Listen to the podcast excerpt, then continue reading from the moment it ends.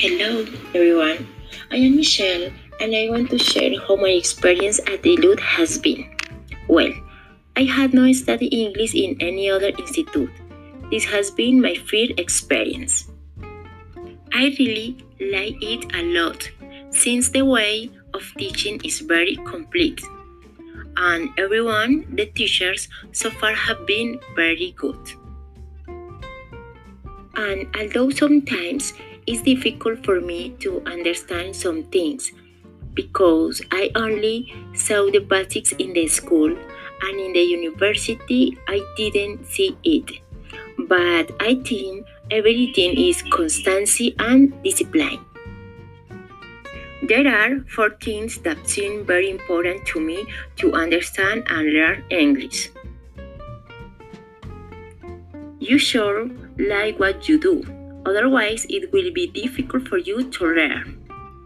You must lose your fear. In my case, I want to learn English very well, but I am a little shy to speak because I think maybe it's grown and it's a mistake because the way I am learning. You have to be persevering and fight for what you want. And finally, uh, interact with the other people. Some activities you can develop at home are review the lesson you saw in the last class. This way, you will have cleared the topics soon.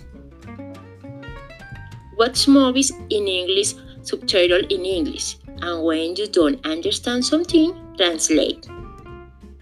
Listen to music in English one or many more times until you learn it. Listen to audios and write them down. This helps you to educate to hear. And finally, learn vocabulary, at least 10 words a day. This will help you understand better good. It's very important to think in English. This way you can express yourself much better. And well, I don't have many places to recommend it, but watching tutorials on YouTube you learn and understand better. And I leave you my favorite phrase. The challenge you put and the obstacles are a way to victory.